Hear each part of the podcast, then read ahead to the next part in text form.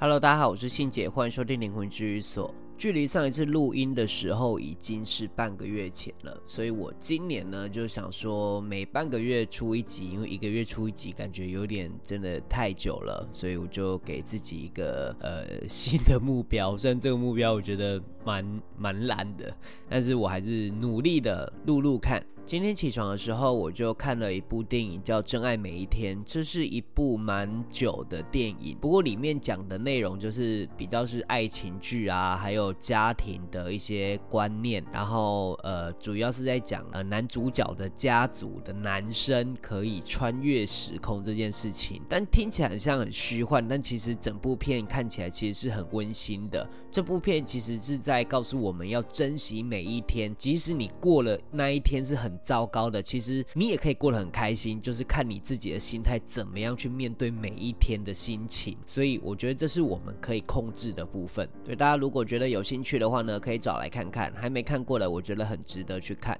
好的，那里面呢，我想呃拿里面的某一个呃桥段来跟大家讲今天的主题。其实里面有一个桥段，就是男主角的妹妹，呃，是一个很天真、活泼、可爱，然后很真实的。一个女孩子，可是她有一个问题，就是她本来就喜欢那些很风趣的男生啊，可能很帅的男生啊，然后她的感情路一直都很不顺，一直都遇到不是很好的男生，直到有一一次，就是她跟她男朋友吵架，结果她就喝了很多酒之后，她就去开车，然后开车要到呃她跟哥哥就是男主角约的某一个目的地，结果她在路上就发生了车祸，这时候她的哥哥就觉得她一定要帮。他的妹妹度过这个难关，他不能再让她这样下去了，所以他决定要告诉他妹妹他这个能力，然后呢，告诉他说：“我现在就要带你回到你认识这个男生之前。”的那个时候，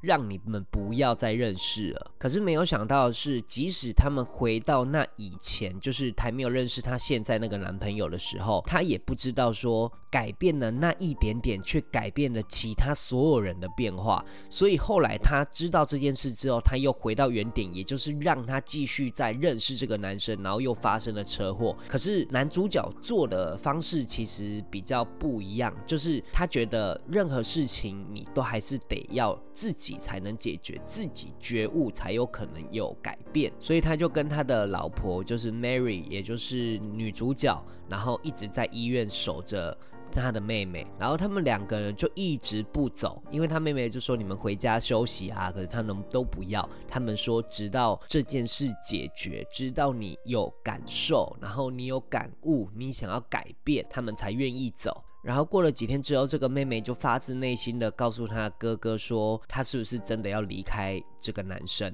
然后她是不是要开始戒酒，她不要再一直换工作，然后找一个无聊的好人在一起。那 Mary 就是他老婆，就跟他讲说，好人不一定都无聊啊。像他哥哥就就就蛮蛮有趣的，因为他哥哥看起来也是一个很好的人，然后也不无聊啊，所以他希望他可以改变一些观念，就是呃让自己可以去获得幸福的机会，但前提就是一定要改变现在的自己，跟调整现在不好的自己。其实我讲这个桥段，只是想跟大家讲说，我觉得也许我们在呃很多时候会遇到很多的困难，需要别人的协助，然后你可能自己也去尝试过努力，要怎么样去呃调整自己，可是有时候你能调整的是非常有限的。因为我明白这样子的道理，所以有时候我在上面就是在 IG 上面的私讯帮人家做解答的时候，我都会想说，我能带给他什么样的呃解决的方法。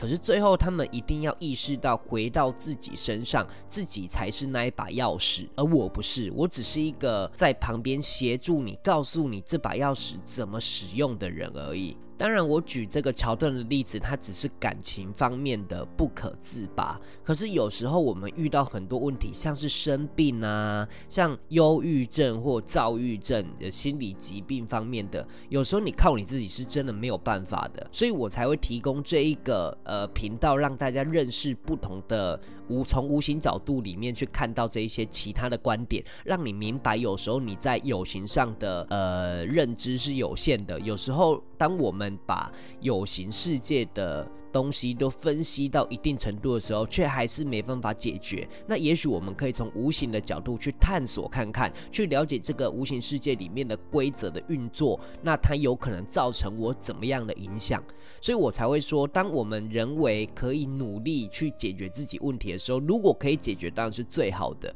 可是如果没有办法解决的话，我们就一定是在无形里面那些灵魂深层的记忆里有那一些因果事件。当我们解决决因果的时候，也许它不会马上就好像万灵丹一样。可是你知道，就连你自己在解决用有形的力量去解决这些事情的时候，它也是需要时间啊。那如果无形在解决这些因果事件的记忆的时候，它会慢慢的淡掉。所以有很多很多人解决之后，他们在过了一两年或者是几个月，他们会发现他们身边或者是他自己身上那一种执念。那种执着好像没有那么的严重了，好像慢慢的淡化，随着时间啊，又或者是你自己好像没有那么在意了。其实我觉得这个东西很无形，而且只有自己知道，你很难告诉别人说，哦，我我我就是变得怎么样怎么样。可是你自己能感受到这些东西的时候，那就代表对自己是有帮助的。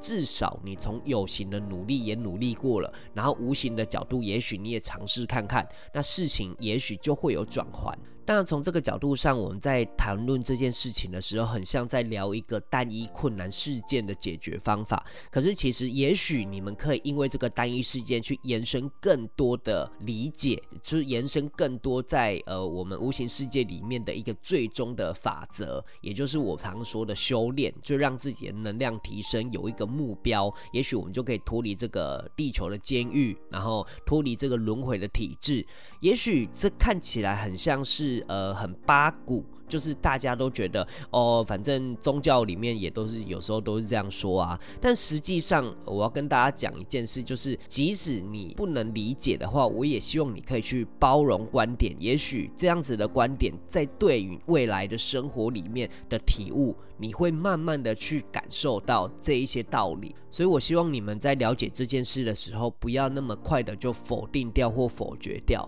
你们知道我做这个频道是没有任何盈利性质的，所以我。我讲这些是纯粹全部都是发自内心，没有任何物质利益相关的东西来逼我讲这一些给大家听，因为我真的很希望大家可以去理解这一些，也许对于你未来遭受的困难或痛苦都可以有解决的方法。当然，修炼的部分百百种，大家都可以去尝试，但是。有对你有帮助的，我觉得都 OK。不过我们还是会有一个最终的目标，就是可能要脱离这个轮回的体制。所以，呃，即使我们在接触这个过程当中，我们还必须要知道它的核心价值是什么。我举个例子好了。大家应该听过达摩这个人吧？达摩有一天呢，就在一个坐禅的房间里面呢，拿着一块铁，然后在桌上磨啊磨啊磨。那其他和尚看到之后就问说：“达摩大师，你在干嘛？”他说：“我在用用铁磨成镜啊，镜子的镜。”那这个和尚就问说：“铁怎么可能磨成镜？”然后达摩大师就回他们说：“那你们坐禅怎么能成佛？”那和尚就觉得很疑惑啊，他就说：“可是不坐禅的话，我们不知道什么方式可以成佛。那达摩就回答他们说：“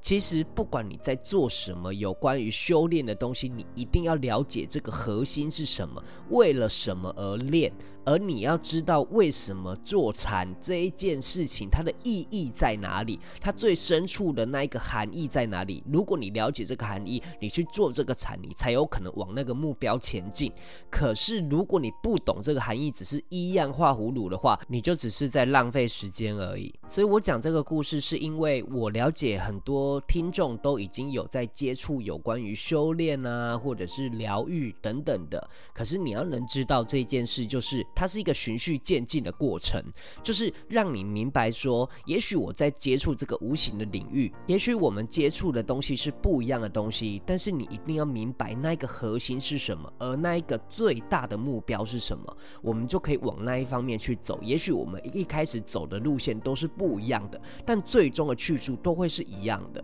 但我觉得这个可能有点深，然后有点难理解。但不管怎么样，我提供这个思维，然后我们可以来碰撞，也许我们就可以得到更多的资讯，或者是更多的想法。好的，那这一集我就分享到这边。大家如果还没有订阅灵魂居所，也还没有追踪灵魂居所 IG 的朋友们呢，赶快订阅跟追踪。那如果听完这一集对你有所启发或帮助的话呢，也可以不吝啬的抖内赞助灵魂居所。另外，如果你还没有去 Apple Podcast 留言的人呢，也赶快去留言，我都会看哦。那最后，谢谢大家收听灵魂居所，我是信姐，我们下次见，拜拜。